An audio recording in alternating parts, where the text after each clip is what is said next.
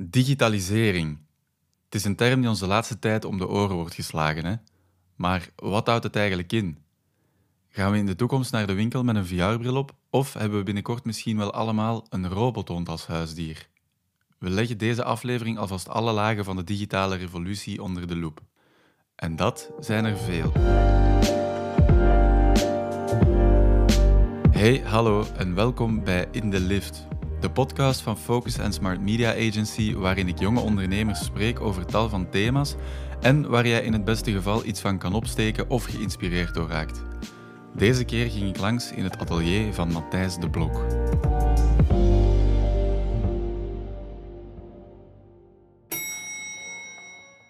Matthijs Blok van uh, Kunigi Innovation Agency.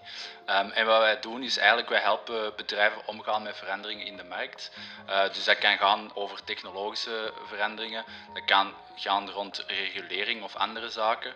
En we doen dat door middel van workshops of uh, implementatie van uh, innovatietrajecten. Dus vanuit mijn creatief profiel begeleid ik een, een bedrijf dan um, in het strategisch nadenken over hoe dat zijn idee kunnen omzetten naar een service of een applicatie. En ik begeleid hen dan ook doorheen het volledige traject van uh, hoe zet je die website of dat platform op? Uh, wat is er daarbij belangrijk? Hoe profileert je u? Uh, ik doe zelf ook het design. Um, en ik communiceer dan ook wel met de mensen van het team intern hoe dat, dat gedaan moet worden. Um, en een heel belangrijk aspect waar dat wij op focussen is de user, dus de gebruiker, om heel hard naar hem te luisteren en die mee te nemen in dat proces. Dag Matthijs, welkom bij onze, onze eerste podcast. Um, ik moet zeggen, ik kwam hier binnengewandeld en ik, uh, ja, die plek hier die valt mij wel op. Kunt je eens vertellen waar dat we precies zijn? Uh, dus dit is eigenlijk een, een combinatie van studio's uh, van voornamelijk kunstenaars. Ehm, die hier zitten vanuit verschillende disciplines. En ik zit hier van, vanuit Kunige Innovation Agency en vanuit mijn artistieke praktijk ook. Dus mijn eigen atelier bestaat eigenlijk uit het innovatiegedeelte, ontwikkelen van websites en zo verder. En dan mijn artistiek gedeelte, waar dat ik echt onderzoek doe naar biomaterialen, naar uh, softrobotica en ook biologie. Uh, ik speel ook soms met microben. Uh, nu moeten we oppassen met corona natuurlijk. maar dat is een beetje de context waarin dat ik zit. En dat is ook wel interessant, omdat je met verschillende kunstenaars kunt in interageren. En ook wel met andere disciplines aan de slag kunt gaan eigenlijk. Hm, over, uh, over Kunigi wil ik het heel graag zo meteen hebben, maar we zitten nu hier in uw atelier uh, van uw artistieke projecten. Mm -hmm. Ik zie hier allerlei verschillende materialen staan, heel rare objecten ook. Uh, kunt je eens vertellen wat voor materialen dat, dat, dat, dat zijn?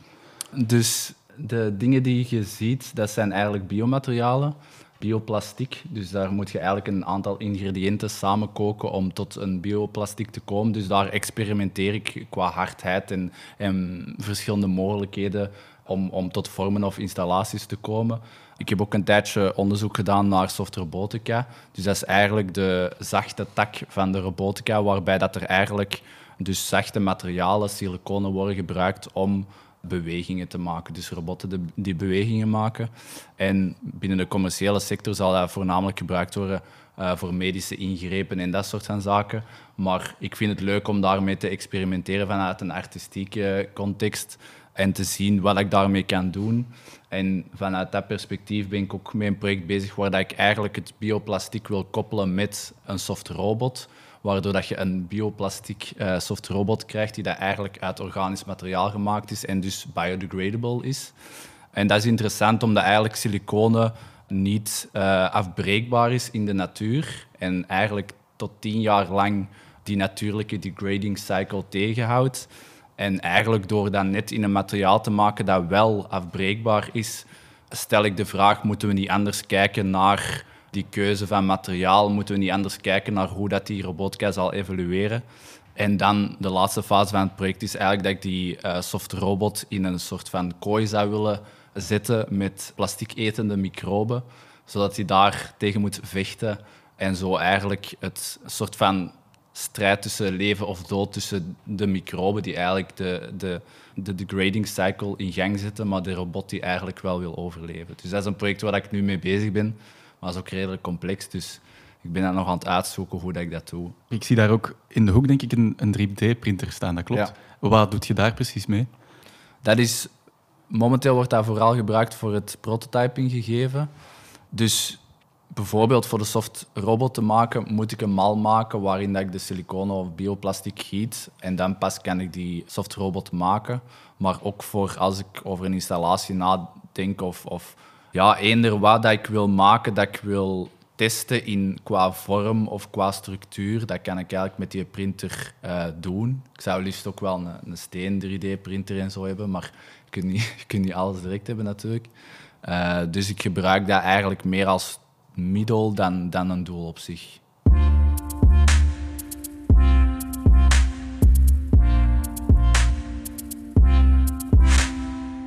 Matthijs, ik ben naar hier gekomen om het, om het met u te hebben over, over digitalisering natuurlijk. Mhm. Maar misschien moeten we eerst eens terug, uh, teruggaan naar het moment waarop dat voor u allemaal, uh, allemaal begonnen is. Wanneer of waar was dat ergens? Ja, ik, waar is het begonnen? Dat weet ik zelf eigenlijk niet echt. Ik ben altijd iemand geweest met een drive uh, en veel passie. En ik denk dat je om te ondernemen ook gewoon passie en drive moet hebben. Dat is voor mij ondernemen, in welke context dan ook. dus dat is begonnen met dat ik afstudeerde ik heb reclamevormgeving uh, gestudeerd. Ik heb stage gedaan bij Duval en Havas. Maar die reclame aan zich, ondanks dat ik dat creatief heel interessant vond, uh, was dat toch niet volledig iets voor mij. En dan ben ik eigenlijk beginnen, beginnen zoeken. En dan dacht ik van oké, ik, wil, ik wil een bureau starten. Dat begon daaruit, gewoon heel simpel. En dan ben ik met een vriendin daaraan begonnen. En zo is dat geëvolueerd. Dus ik ben eigenlijk begonnen, beginnen innoveren uit naïviteit. Uh, dus je hebt twee soorten manieren om te beginnen innoveren. Dat is uit naïviteit of uit frustratie. En ik was de eerste. Waarom dus zijn dat de twee, de twee soorten? Dat is mij ooit gezegd geweest, dus ik uh, kan daar niet op afkloppen dat dat de enige twee zijn. Maar ik denk vaak als je in een bedrijf zit of, of je zit in een context waar dat je denkt van dat klopt niet en dat moet anders en waarom doen we dat niet zo? Veel bedrijven beginnen op die manier vanuit eigenlijk een persoonlijke frustratie en naïviteit, gewoon ja, het dromen van oh, ik wil grootste dingen doen en ik wil dat doen. En uh, het droomgegeven zit daar ook heel hard in mee. En dan heb je misschien nog een derde onderdeel, waarbij dat meer vanuit een strategisch perspectief is van oké, ik wil daar, ik zie daar een gat en ik wil daar inspringen omdat ik denk dat dat potentieel heeft om in de markt bepaalde richting uit te gaan. Dus misschien zijn er drie. Ja. En hoe, hoe, gaat het dan? Want je zegt, ja, ik heb een, een enorme drive. Uh, zet je daar dan plots non-stop mee bezig, van s ochtends tot s avonds? dat, dat was wel zo, ja. Ja, ik ben altijd wel een harde werker geweest, dus ik was daar wel non-stop mee bezig. Gewoon zoeken, zoeken, zoeken, zoeken. Uh, dan ben ik in de incubator dat KBC terechtgekomen, NIPT. Dat is ook doorheen mijn carrière was ik altijd er niet doorgeraakt in de, in de in mijn kunstschool was ik niet er doorgeraakt. In uh, Salet KBC was ik er niet doorgeraakt, maar dat heeft mij niet tegengehouden door hard te werken. En wat ik daar heel hard heb geleerd is die start-up cultuur, uh, dat ondernemen, dat zit daar wel in al die mensen. En je hebt daar mensen van jong tot, tot uh, ouder. En door te praten met mensen en daar constant in die cultuur te zitten, dat kruipt wel in je, in uw kleren. En dat is daar interessant aan. En zo ben ik eigenlijk geëvolueerd naar mijn tweede bedrijf dan, dat puur rond innovatie en digitalisering werkt. Waar dat ik dan nog altijd wel de rol van, van de creatieve op mij neem om de creatieve processen te, te faciliteren. Ja. Mm, mm. ja, je bent beginnen ondernemen uh, na, je, na uw studie. Wanneer mhm. was dat dan ongeveer? Qua jaar was dat uh, eh, 2014 ben ik afgestudeerd. En dan heb ik wat gezocht, zoals iedereen. En dan 2015 ben ik officieel, officieel zelfstandig geworden. En met wat heb je dan begonnen? Uh, toen ben ik met Super Serieus begonnen. Dus dat was mijn eerste uh, bedrijfje. Veel grappige reacties gekregen op die naam. Veel mopjes via mail. Hoezo? Uh, ja, Super Serieus. Ik vind dat persoonlijk een paradox, maar veel klanten... Um, schreven dan, ik ben heel serieus uh, om met jou samen te werken of uh, zo van die uh, mopjes. maar dat is wel goed, want zo blijft die naam ook wel plakken.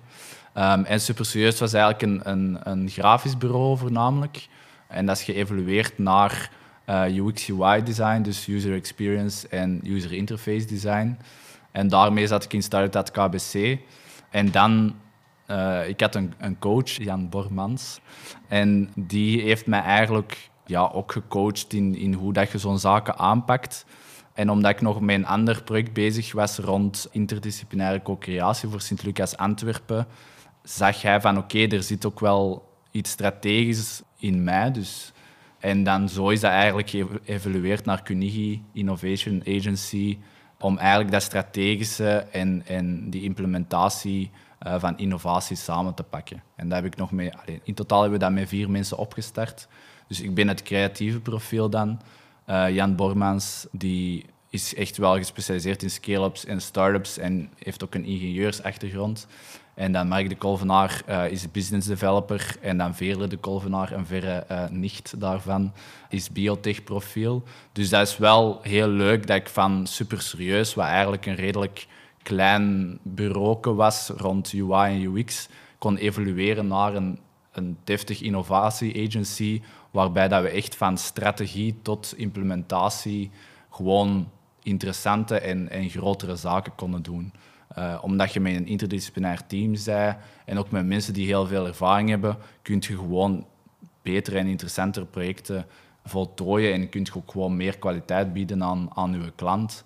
En dat is ook wel iets dat ik aanraad aan, aan jonge ondernemers, is dat probeert echt mensen te vinden waar dat je mee kunt samenwerken, die, dat u, die dat eigenlijk meer kennis hebben als u. Probeert u te omringen met mensen die slimmer zijn. Ik denk dat ooit een filosoof dat ook heeft gezegd. En dat is ook echt zo. Je moet kennis opslurpen en als je met mensen kunt samenwerken die je ondersteunen, die complementair zijn met u, dan, heb je dan kun je krachten eigenlijk verdubbelen of verdriedubbelen of vervierdubbelen. Je hebt wel zo de mythe van de lonely uh, entrepreneur, maar statistisch gezien blijkt het zelfs zo dat de meeste startups meerdere ondernemers hebben. En ik merk ook vanuit mijn eigen ervaring dat dat gewoon beter is. Je kunt babbelen, je kunt pingpongen, je kunt samen nadenken over dingen. We zijn allemaal mensen, dus je weet vanuit dat perspectief dat dat gewoon beter werkt. Mm -hmm. Heb je eh, voor jonge ondernemers, uh, is er een bepaalde manier om met de juiste mensen in contact te komen? Um, dus ik zou zeggen, een netwerk zoals uh, het KBC of Baas is sowieso interessant. Er zijn ook nog veel andere netwerken waar dat ik niet per se deel van heb uitgemaakt. Maar vind like-minded people. Hm. Sowieso, omdat één, je moet altijd de negatieve mensen uit je, uh, uit je leven proberen te houden. Omdat die, er zijn altijd redenen waarom dat iets niet kan. En je moet mensen vinden rondom je die zeggen waarom het wel kan. En als je dan mensen vindt die in dezelfde fase zitten of in dezelfde fase hebben gezeten, dan, kunnen die, allee, dan voelt je je ook gewoon normaler. Want als je dingen opstart, je, je loopt tegen enorm veel muren aan. Uh, je, hebt altijd, je komt veel problemen tegen, er lukt iets niet.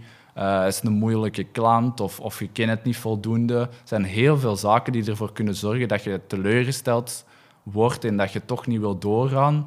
Maar als je dan een netwerk rond je hebt dat je ondersteunt, dat dezelfde problemen heeft, dan denk je van, ah ja, misschien is dat wel normaal dat dat zo evolueert. En dan is dat ook veel gemakkelijker om ermee verder te gaan.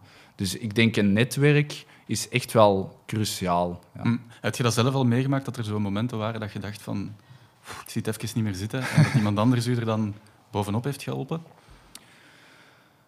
Er zijn, allez, dat is grappig, want een paar maanden geleden heb ik echt mijn zwaarste dip gehad.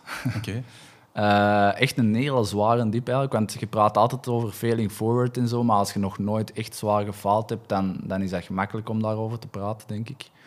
Dat was een combinatie van, van heel veel zaken. Ik ga er misschien niet te, niet te hard in uitweiden, maar ja, ik, ik zat, je lichaam begint dan anders te functioneren en zo verder. Um, en je merkt eigenlijk dat mijn familie en de mensen waar ik mee samenwerkte, dat die wel begrijpend waren. En ook gewoon als ik zeg van... Allee, ik was heel emotioneel, omdat je, je, lijf zit gewoon op, op een halt eigenlijk. En cognitief presteerde ik ook gewoon minder. Dus ik heb dat ook tegen mijn collega's gezegd van... Kijk, ik zit echt in een moeilijke fase. Uh, cognitief merk ik dat dat gewoon minder snel gaat als normaal. En je moet wel snel kunnen gaan daar. En die begrijpen dat dan ook wel en die houden rekening mee. En ook mijn familie, ik heb daar eigenlijk ook beseft hoe, hoeveel dat ik daaraan heb. Uh, ze hebben mij daar echt zwaar in ondersteund. Ik heb er echt goed mee kunnen praten. Uh, ze hebben veel aan mij gevraagd om te komen eten en zo verder. Dus dat zijn wel dingen dat, dat belangrijk zijn. En het is ook belangrijk om dat uit te spreken, voornamelijk, denk ik. Want ik ken veel mensen die misschien in moeilijkheden uh, zitten, maar die zich dan schamen daarvoor. Of denken van, ah ja, ik ben abnormaal omdat ik in de problemen zit. Of omdat ik, ik heb gefaald. Allee, ik, heb al, ik, heb, ik heb echt al miljoenen keren gefaald in mijn leven. Dat is gewoon abnormaal bijna. Maar als je dat niet uitspreekt, dan wordt het moeilijker, denk ik. En net als je uit als je dat uitspreekt en je stelt je kwetsbaar op, dan gaan mensen zeggen van, ah ja, ik herken dat wel en ik snap dat en dat is allemaal niet erg. Eigenlijk is het allemaal oké. En dan kun je daar gewoon ook veel sneller voorbij gaan, denk ik.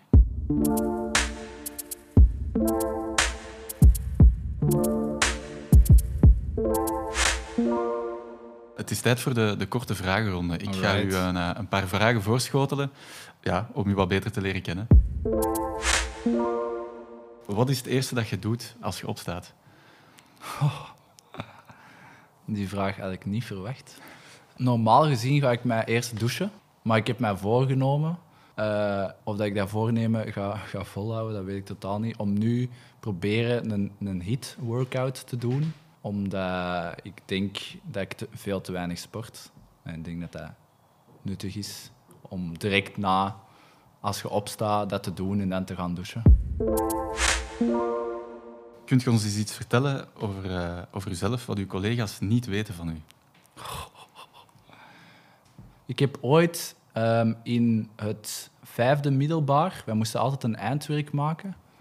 Uh, en ik heb uh, samen met mijn vader toen proberen een auto op afstandbediening proberen te maken die zijwaarts in een parking kon rijden. Dus dat de wielen echt zijwaarts gingen, want ik wou dat maken. Mijn vader heeft het grootste deel toen gemaakt. en is dat gelukt uiteindelijk? Uh, dat is gelukt. Die werkte niet altijd, maar dat was wel gelukt met een systeem waarbij dat die wielen draaiden. Dus dat is ook wel grappig om te weten, omdat ik toen eigenlijk al wel bezig was met ideeën uh, te bedenken over zaken die misschien beter konden. En er bestaan nu een auto zelfs, denk ik, die zijwaarts in de parking um, rijdt. Maar dat zal een veel ingenieuzer systeem zijn dan ik toen had gemaakt. Wie is uw, uw favoriete kunstenaar? Um, ik ben met uh, mijn studenten toen uh, twee jaar geleden naar Zweden geweest. Uh, en ik heb daar Damien Hirst gezien. Dat is natuurlijk een heel bekende wel. Um, en ik was echt emotioneel gepakt door die zijn werk. Dus dat was voor mij wel een moment van wauw. Dat past ook wel een beetje in, in het biologische aspect en zijn dieren die in twee uh, gesneden zijn. En hij had een, een doek waarbij heel dat doek vol was geplakt met vliegen. En dat kwam bij mij heel hard binnen. En ik denk dat dat wel is wat, wat kunst kan doen of moet doen. Um, is je emotioneel wel inspireren. En vroeger Sam Dillemans, die zijn uh, schilderijen inspireerde mij ook wel heel hard.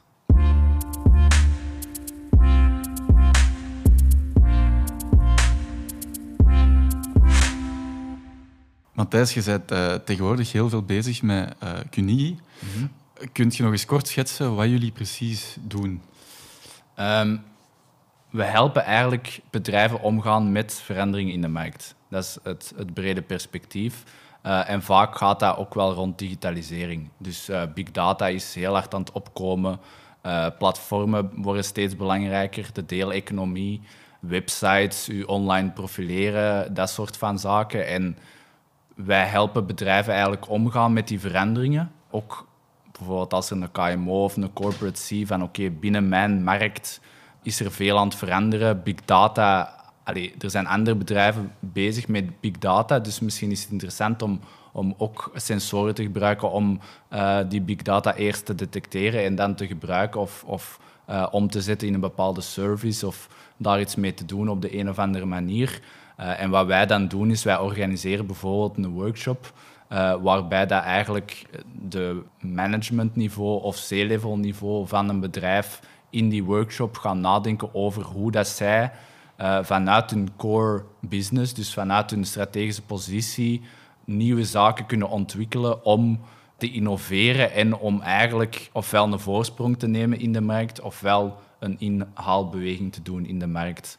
Um, en dat gaat dan van echt ideation, dus echt het bedenken van hoe gaan we dat nu doen, wat gaan we doen, tot de link met een businessmodel, uh, met een, een waardepropositie, uh, een verdienmodel, tot zelfs implementatie, het opzetten van het digitaal platform. Hoe gaat je dat nu uitwerken? Begeleiding, soms ook financiering ophalen. Dus eigenlijk het volledige pakket van ik wil iets doen, ik zie een verandering in de markt, tot hoe ga ik dat nu doen, wat ga ik concreet doen, hoeveel gaat dat kosten, hoe ga ik dat implementeren en zo verder. En afhankelijk van het bedrijf, de grootte of hetgeen wat ze nodig hebben en de mensen die dat ze wel of niet intern hebben, gaan wij ofwel een kleine workshop doen of een volledig begeleidingstraject uh, en zo verder. Daar komt het een beetje op neer. Mm Waar komt uh, digitalisering bij heel dat proces dan aan te pas? Of um, digitalisering zit er gewoon vaak in vanuit het perspectief dat dat nog altijd bezig is. Um, dus bijvoorbeeld die big data of dan een concurrent een, een serviceplatform heeft opgericht waardoor dat zijn offline service naar een digitaal luik wordt verplaatst. Zij zien dat, oké, misschien moeten wij er ook anders over beginnen nadenken. Um, en dan starten wij met een workshop waar dat wij gewoon nadenken van oké, hoe kunnen we dat doen? Um, dus eigenlijk dat volledige innovatietraject draait dan rond digitalisering. Dus dat zit er gewoon vanuit veel uh, aspecten in. En soms halen wij dan ook experten erbij. Um, als nodig is een machine learning expert uh, of een developer of eender wie om eigenlijk dat traject zo goed mogelijk te ondersteunen en te zorgen dat zij de juiste keuzes maken en ook dat dat effectief gebeurt. Want vaak het probleem is, je hebt de dagelijkse bezigheden die in een bedrijf uh, gaande zijn en dan moet je natuurlijk je bedrijf nog altijd vooruit brengen en dat komt daar een beetje bij. Dus het is belangrijk om enerzijds die workshop te hebben, maar anderzijds ook te ondersteunen in die implementatie en effectief die stappen te zetten om dat digitaal platform of uh, die sensoren of uh, die vernieuwing in productie te implementeren en daar effectief werk van te maken. Want dat komt meestal second of third of fourth. En misschien nog een belangrijk aspect bij ons is, wij proberen altijd het idee, dus het creëren van wat gaan we nu echt doen, te koppelen met het strategische, uh, het business aspect, het ingenieursaspect. Vandaar dat interdisciplinair team. Omdat ook vaak blijft bij, ah, we willen innoveren of we willen een digitaal platform starten, maar dan eigenlijk daar niks mee doen en drie jaar later nog altijd ni niks aan het doen zijn. Waardoor dat ze achter komen te staan in de markt, hun positie verliezen. Uh, en dat willen we natuurlijk wel vermijden. Ja. Wat zijn, wat zijn voorbeelden van zo die digitale platformen? Um, dus een voorbeeld van wat we hebben gedaan is, we hebben een strategische workshop gedaan waarbij dat er een, een start-up zat, Bolt Energie noemen die. En zij waren aan het nadenken van oké, kunnen we een, een, digitaal platform opstarten uh, rond de, de energiesector. Wij hebben in een strategische workshop dus meegeholpen hoe gaan we dat doen. We hebben geprototyped, hoe ziet dat verdienmodel eruit en zo verder. En dan heb ik hen vooral uh, begeleid met het implementatietraject van uh, het platform zelf, UX-testen doen en zo verder. En wat dat zij nu hebben opgericht, dat platform, dat is eigenlijk een soort van Airbnb voor de energiesector, waarbij dat zij producenten verbinden aan consumenten en waar dat een gewone consument, zoals jij en ik, energie kunnen krijgen van een producent in de buurt, lokaal. Dus uh, wij hebben dat volledig mee begeleid en ik heb dat ook mee vormgegeven. Dus dat is een voorbeeld van strategie tot, tot implementatie. En nu hebben zij voldoende mensen in hun start-up om zelf daarmee verder te gaan. Dus dan groeien zij gewoon zelf verder natuurlijk. Ja, dat is logisch. Zijn er veel start-ups die naar jullie toekomen? Heeft, heeft elke start-up budget bijvoorbeeld om aan ehm, digitalisering te doen? Nee, zeker niet. Uh, vaak zijn dat ook ventures. Allee, dat zijn vaker ventures dan, dan startups. En een venture is eigenlijk een, een start-up die opgericht wordt door een corporate. Dus door een groot bedrijf die dat eigenlijk tijdelijk een aparte structuur naast hun core business opzetten om een idee uit te testen of te lanceren, te kijken, werkt dat? Zij zetten daar een paar mensen op, zodat die ook op een lean manier, dus lean is een, een hype binnen de start-up uh, context, op een lean manier dat platform kunnen uh, ontwikkelen, testen, veel sneller beslissingen kunnen maken. Want in een grote structuur is dat moeilijk, dan moet dat door verschillende lagen gaan. En zo sneller kunnen testen, werkt dat in de markt of werkt dat niet in de markt. Ehm, en als dat wel werkt, dan wordt dat vaak terug in die grote structuur gezet en eigenlijk uh, geïntegreerd als deel van, van de corporate. En die, die lean manier, wat is dat precies? Uh, dus lean is eigenlijk een... Um, dat draait rond het, het snel testen uh, en itereren van een idee. Dus um, een, een, mooi voorbeeld is Dropbox. Um, dus Dropbox heeft in het begin een filmpje gemaakt van hun dienst en dat in de wereld gesmeten en dan met een inschrijfpagina gezien hoeveel mensen dat daarop reageerden en zo verder. En hun technologie, want dat is een heel belangrijk als je zoiets doet. Uh, hun technologie of hun uh, waardepropositie, hetgeen waarin dat zij eigenlijk het verschil kunnen maken, heel duidelijk naar voren gebracht. En als zij merken van oké, mensen vinden, vinden die differentiatie of hetgeen dat wij anders doen belangrijk door middel van mails, dan pas gaan zij ermee verder. Uh, en dan zet je een kleine landingspagina op waarbij dat je je eerste klanten, je early adopters eigenlijk aanspreekt. En zo evolueert je naar een groter bedrijf. Dus de lean-methodologie betekent dat je kleine investeringen doet om eigenlijk te kijken of dat de markt klaar is om je product of je platform of je service te gebruiken en zo opschaalt naar een groter niveau, in plaats van volledig veel geld erin te steken en dan eigenlijk te merken dat niemand daar nood aan heeft en dan heb je gewoon heel veel geld verloren. Mm -hmm. Ja, nu, je zei daarnet eh, dat start-ups vaak niet het budget hebben uh, om, om aan digitalisering te doen, tenzij dat ze komen van een mhm.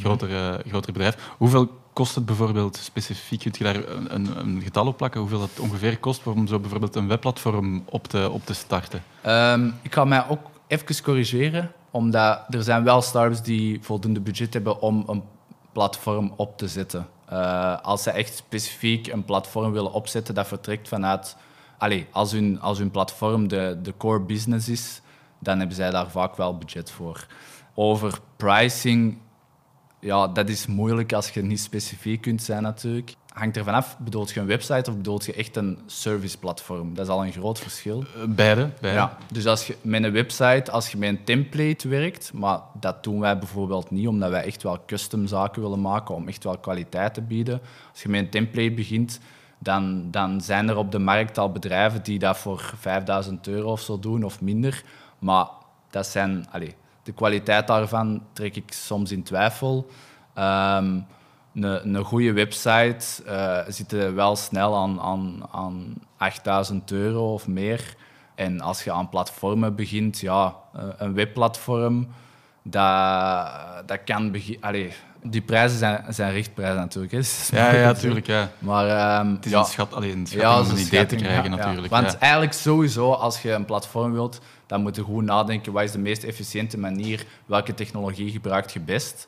En zo bekijken wij dat ook wel altijd, dat dat zo, zo slim mogelijk wordt opgebouwd. Maar dat kan 20.000 euro kosten, dat kan 40.000 euro kosten. Als je een full-fledged platform wil maken, we gaan nu een, uh, misschien een platform maken dat gelinkt is met een domotica-systeem ja, dan zit je direct al aan, aan 80.000 uh, euro of zo. Als je dan nog een native applicatie wil maken, dus dat op Android en iOS uh, geïmplementeerd wordt, dan zit je ook rond die prijs, of misschien zelfs nog veel meer, afhankelijk van welke functies dat je er allemaal in wil. Dus het hangt er echt wel volledig van af. Als je het dan nog wil linken met een uh, IoT-systeem, dus met een Internet of Things systeem met sensoren en dat soort van dingen, dan spreekt ook over hardware en dan begin je gewoon in andere grootorders ook te denken. Dus ja, het kan heel veel of heel weinig kosten. En daarom is die lean-methode ook wel zo belangrijk, omdat als je wel met een landingspagina begint, gewoon één pagina, dan, kan, dan daar misschien 1000 of 2000 euro aan kwijt. En dan kun je zo opschalen naar een, naar een groter platform. Um, dus voilà. En stel, je hebt geïnvesteerd in een digitale transformatie, wat verandert er dan allemaal voor je bedrijf? Want ook bijvoorbeeld in het bedrijf zelf, ik denk voor personeel, uh, kan dat wel een hele verandering teweeg, teweeg brengen.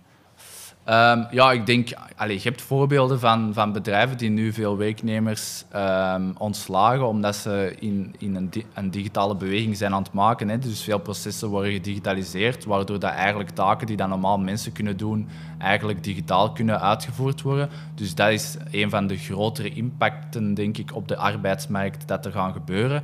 Daarnaast denk ik het verschil tussen jonge mensen, millennials en uh, de oudere generatie.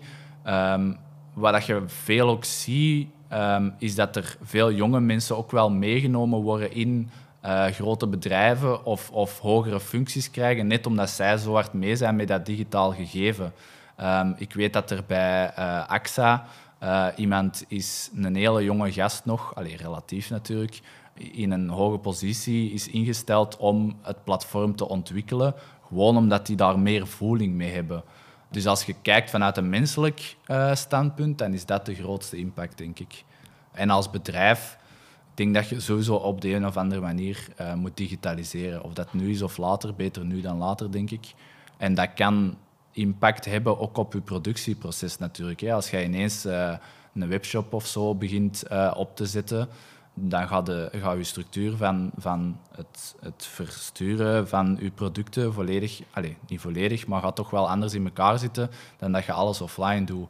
Uh, bijvoorbeeld in de retail, daar gaat beleving belangrijker worden uh, in het online gegeven, maar ook daar de digitalisering, werken met schermen, werken met sensoren, uh, metingen doen en dat soort van zaken, dat, dat wordt steeds belangrijker. Dus er gaat steeds meer data zijn, er gaat steeds meer begrip zijn over hoe dat consumenten zich bewegen tegenover uw product of tegenover uw service, waardoor dat er meer kan ingespeeld worden op de mensen. Dus dat zijn misschien ook wel net weer zaken waar dat discussies over, over moeten gebeuren, van hoe ver kan dat gaan. Met corona ziet je ook aan de zee, hebben ze camera's geïnstalleerd die dat mensen gaan, gaan tellen en dat soort van zaken. Dat heeft niet alleen impact op, op dat bedrijf, uh, of op, op de stad die dat aankoopt, maar dat heeft ook impact op de mensen die gemeten worden. Dus um, ja, dat zijn zo de zaken die, dat ik, die dat ik initieel kan bedenken. Hoe ver, uh, hoe ver denk jij dat, dat we kunnen gaan daarin?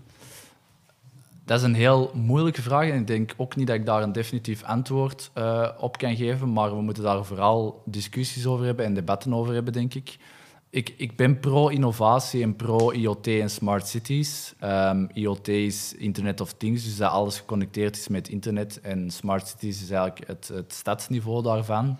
Maar je kunt daar ook wel de, de bewoners bij betrekken. Zoals bijvoorbeeld het project waar dat CO2 werd gemeten in, in de stad. Daar zijn bewoners bij betrokken. Dat is goed, denk ik. Dan neemt je die mensen mee in dat verhaal. Um, en bij die zaken van, van het meten, ja, ik denk dat soms is meten wel efficiënt. Bij corona is, is denk ik meten veel efficiënter dan dat je mensen gaat inzetten om te tellen. Um, ja, is dat dan de goede keuze? Ik wil daar eigenlijk niet echt een uitspraak over doen, omdat ik dat, omdat ik dat ook niet weet. Ik weet niet wat dat een impact daarvan is. Um, we gaan daarnaar evolueren en we moeten ons vooral bewust zijn, denk ik, dat je niet alles kunt meten. Um, ook bij smart cities er kunnen heel veel goede oplossingen zijn voor uh, sensoren en zo verder. Maar je gaat nooit alles kunnen meten. En ik denk dat vooral de mensen die aan het meten zijn, zich daar bewust van moeten zijn. Omdat je, als je denkt dat je alles kunt meten, dan ga je verkeerde assumpties maken over wat er of wel of niet moet gedaan worden. Uh, gebaseerd op data die objectief lijkt, maar eigenlijk totaal niet objectief is, omdat, omdat je gewoon je kunt niet alle parameters in kaart brengen. Dus dan moet daar gewoon goed over nagedacht worden bij de implementatie en voldoende discussies over gebeuren, ook binnen het bedrijf zelf en niet al, alleen publiekelijk. Ik denk dat dat al wel gebeurt.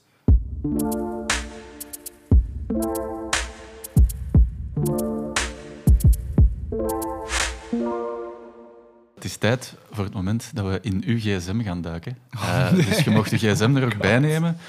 Ik zou gewoon drie apps van u willen weten die u uh, helpen in het efficiënt uh, ah. ondernemen. Ik weet niet, is er al ene die er meteen, waar dat je meteen aan denkt? ik dacht aan Google Drive, okay. Allee, Google Docs, ja? omdat ik dat recentelijk heb gebruikt eigenlijk. Maar ik gebruik dat niet superveel. Maar het is wel gemakkelijk als ik onderweg ben en ik ben een dossier of een proposal aan het schrijven of zo, en ik kan even op mijn Google Doc daar zaken bekijken, dat is gewoon wel handig. Maar ik probeer dat ook wel te vermijden om mijn werk toch wel achter mijn laptop te houden of zo.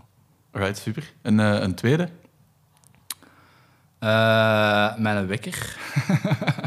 En waar, Redelijk belangrijk. waar dient die voor? Ik heb zo eh, Sleep Cycle terug geïnstalleerd. En dat, ehm, allee, je kunt je telefoon op een bepaald uur zetten. En dat kijkt eigenlijk of dat je in diepe slaap bent of niet.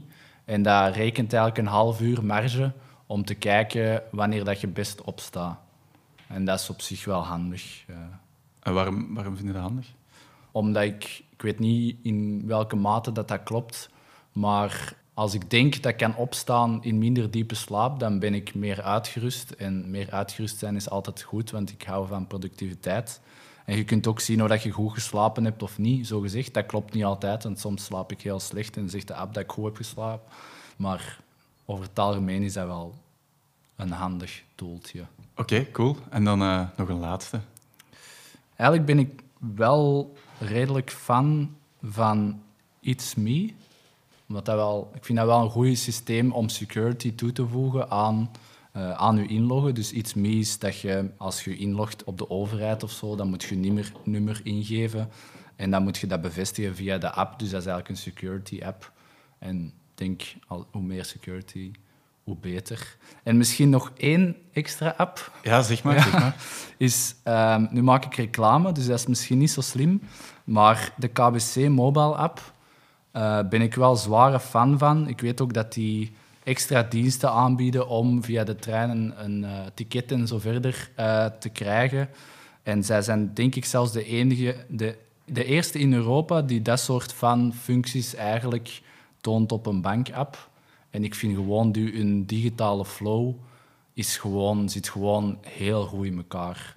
Dus dat is gemakkelijk, je kunt daar alles op zien en, en dat werkt gewoon heel goed. En daar word ik ook wel gelukkig van. Gewoon.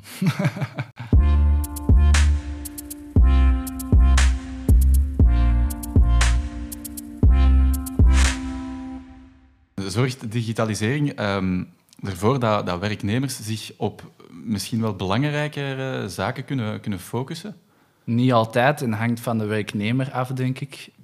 Ik denk dat, zaak, dat je heel snel afgeleid kunt geraken als je op je computer zit. Maar als je je flow van je werkmethode goed in elkaar zit, dan denk ik dat de digitalisering, dus dan heb ik het gewoon puur over de desktop, eh, je leven wel een heel stuk gemakkelijker maakt voor mij toch. Ehm, omdat je gewoon alles bij elkaar hebt en je kunt veel sneller van het een naar het ander gaan. En als je je computer goed kent, dan kun je gewoon heel snel werken.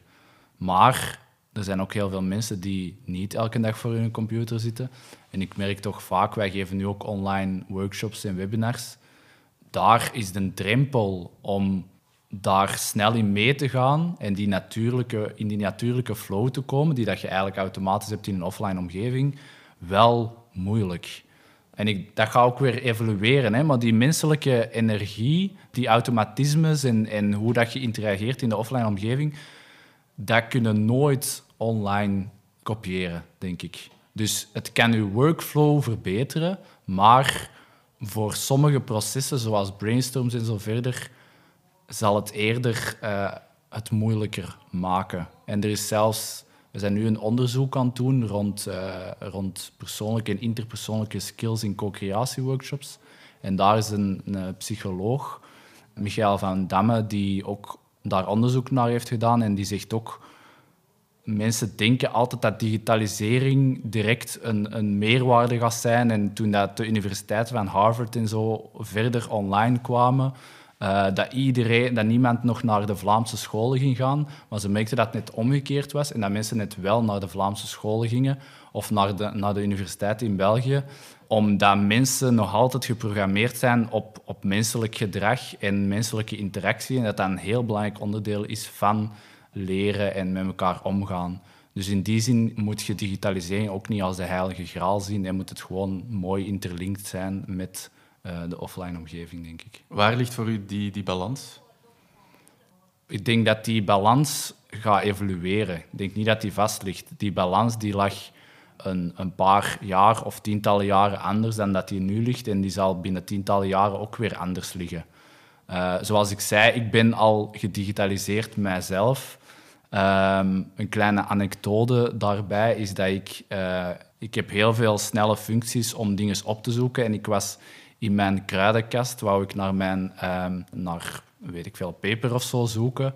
En ik deed met mijn hand al appeltje space, omdat dat mijn zoekfunctie is op mijn Mac, om te gaan zoeken in mijn kast. Dus ik zit al volledig in dat digitale gegeven, terwijl dat sommige mensen daar misschien niet zitten. En misschien gaat het normaal zijn om, om binnen 20 jaar allemaal digitaal uh, appeltje space te doen als je naar kruiden zoekt. Dus... Zijn er op dit moment al, al dingen, trends of zo binnen digitalisering die in de maatschappij een, een grote rol al spelen? Ja, sowieso de, allez, de standaardzaken, sociale media. Dat heeft de manier waarop dat wij met elkaar omgaan gewoon compleet veranderd. En heeft misschien zelfs eenzaamheid een beetje in de hand geholpen. En voor sommige, op sommige manieren weer net niet. Um, de telefoon is ook een, een standaard voorbeeld natuurlijk. Je kunt nu een telefoon altijd oppakken. Je hebt zo'n typisch filmpje waarbij dat iemand gevraagd wordt in, weet ik veel, ik kan niet het jaartal zeggen, want ik weet het eigenlijk niet. Um, van ja, zou jij een, een smartphone of een telefoon altijd bij je dragen of vind je dat handig? En die dat zo heel uh, plat antwoordt. Uh, nee, ja, dat heb ik niet nodig. En allee, uh, als ze mij willen bellen, dan, dan pak, ik, pak ik mijn telefoon thuis wel op of zo. Dus dat toont ook weer dat dat gewoon een mindset is die dat, die dat verandert. Ja. Hm. Is er binnen digitalisering, binnen uw branche, op dit moment iets dat, dat echt aan het boomen is? Um, ja, ik denk big data, daar wordt veel over gepraat, dat je daar heel veel mee kunt. Maar het is voor veel bedrijven ook gewoon nog niet altijd helemaal duidelijk wat dat je daarmee kunt. Um, Kunt je daar een antwoord op geven? Ik wou net mijn zin eindigen met dat wij dat ook niet altijd weten. Maar um, dan moet ik even nadenken. Ja, allez, je kunt zaken meten. En, en met die metingen um, kun je uh, bijvoorbeeld een productieproces efficiënter maken of analyses maken om zaken anders aan te pakken of beter aan te pakken. Ik denk dat dat de meest voor de hand liggende manier is. Um, binnen het operationeel gegeven. En dan heb je natuurlijk het marketinggegeven, waarbij dat dat je data gewoon gebruikt om de juiste mensen te bereiken. En, en ze zijn ook al bezig met emoties, scanning en dat soort van dingen. De interactie met, met je customer eigenlijk meten. Dus vanuit dat perspectief is dat wel redelijk duidelijk wat dat je daarmee kunt. Maar het is niet altijd duidelijk om daar een... Allez, het is niet altijd gemakkelijk om daar een monetaire, monetaire waarde op te plakken. En om, om te zien hoe dat, dat past binnen je structuur en hoe dat je daar misschien geld uit kunt halen of, of verbeteringen kunt uithalen. Want natuurlijk, als je, allez, afhankelijk van welke data dat, dat je wil meten, kunnen die ofwel proberen uit ja, bestaande systemen te trekken, ofwel moeten nieuwe sensoren en zo verder installeren. En als je dat begint te doen, dan moet je echt wel beginnen nadenken over je verdienmodel. Waarom doen we dat? Welke voordelen kunnen we daaruit halen? Dus daarom dat dat wel een complex gegeven is. En dan heb je misschien nog een interessante robotics. Um, er is nu, ik denk dat Boston Dynamics is, die hebben nu, je ziet zoveel filmpjes verschijnen van zo'n hond, uh, robothond die van alles doet. En ik heb gezien een paar dagen geleden dat ze hem nu op de markt hebben gebracht voor 75.000 euro. Dus je kunt nu een robothond kopen als je dat zou willen en als je veel geld hebt. Uh, dus allee, dat vind ik wel interessant, omdat nu zijn een hond, maar ze brengen het eigenlijk al op de markt.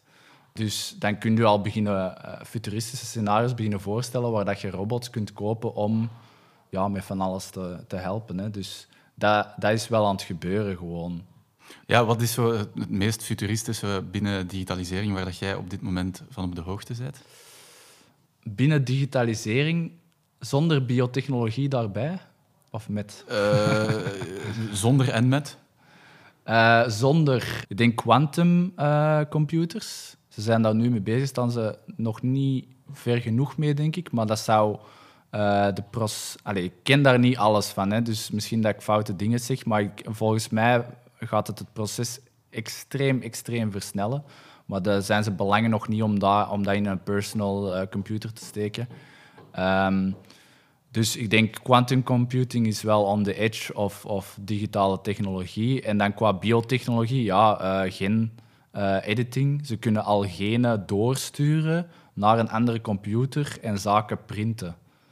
Uh, dus ze kunnen al bepaalde delen, denk ik, van organismen printen, of misschien zelfs volledige organismen. Met organismen bedoel ik dan microben en zo verder.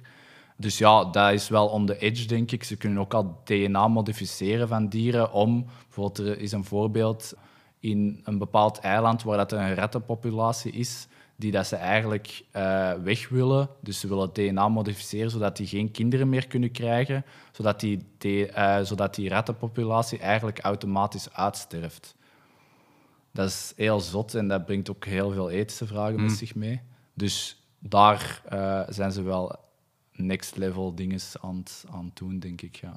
En ze kunnen ook al, ze zijn, allee, er zijn ook voorbeelden van insecten waarbij dat er eh, digitale elementen worden geïntegreerd om half insect, half uh, robotgewijs um, zaken te gaan inspecteren en zo. Dus dat zijn ook heel veel ethische vragen die daarmee te pas komen. Maar je kunt je wel voorstellen als je zo van die hybride uh, creatures krijgt, ja, dan komt digitalisering of biotechnologie wel, wel op een heel andere manier dichtbij. Ja.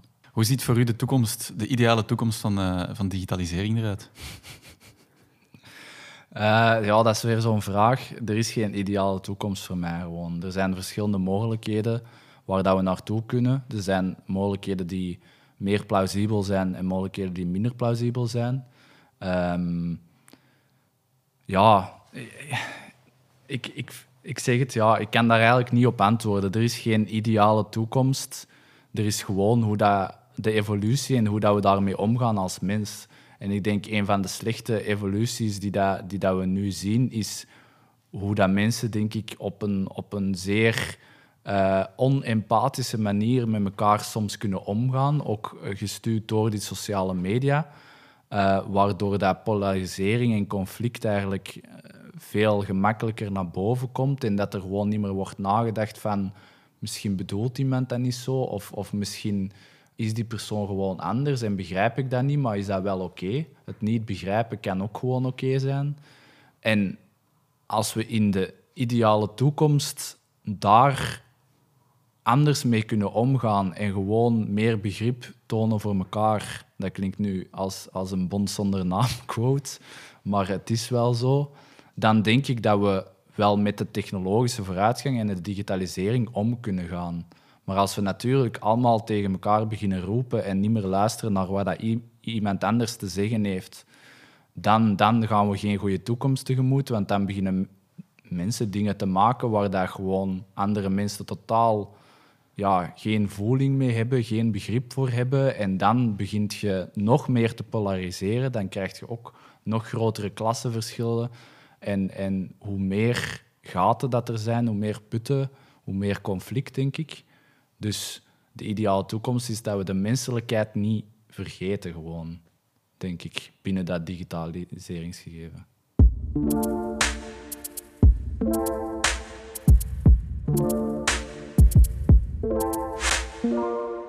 Matthijs, ik heb je ook uh, gevraagd op voorhand om een, een, quote of een anekdote of een advies mee te brengen naar dit gesprek waar dat jij iets aan hebt gehad. Was het moeilijk om, om iets te vinden? Um, het, was, het was niet moeilijk. Ik moest denken aan een gesprek uh, tussen mij en Jan Bormans uh, een aantal jaar geleden. En hij zei mij dat er verschillende soorten mensen waren. Er zijn ondernemers die graag een bedrijf opstarten. Er zijn ondernemers die graag een bedrijf doen groeien, dat al opgestart is. En er zijn ondernemers die, die graag gewoon grote bedrijven doen groeien. En wat ik, daar, wat ik daar interessant aan vond, was dat dat dat vooral toont dat er heel veel verschillende soorten mensen zijn en dat je eigenlijk moet leren detecteren wat voor soort van persoonlijkheid dat je hebt en hoe dat je dat moet inzetten om je professionele activiteit zo, zo interessant of zo, zo dicht mogelijk bij jezelf te houden. Want er zijn heel veel mensen die zaken doen dat ze niet tof vinden, dat ze niet interessant vinden. En dat draint energie, daarom dat er ook zoveel burn-outs zijn. En je moet vooral naar jezelf kijken, wie ben ik nu? En je karaktertrekken een beetje kunnen inschatten, reflecteren naar jezelf constant, om te kijken van wat wil ik nu doen en welke richting wil ik nu uitgaan? En past dat bij, bij wie dat ik ben? Want als je dat niet doet, dan denk ik gewoon dat je over het algemeen ongelukkiger bent. En dan ga je ook nooit het succes kunnen vinden, denk ik, dat je, dat je zou kunnen hebben. Omdat je moet echt graag doen wat dat je goed in bent, wat dat bij u past, wat bij uw karakter en je skills past, om daar de juiste richting in te kunnen uitgaan en om daarmee uw, uw lijf en uw ziel achter te staan. Dus leer jezelf en uw persoonlijkheid kennen en probeer dat op de juiste manier te gebruiken om eigenlijk iets te doen wat je graag doet.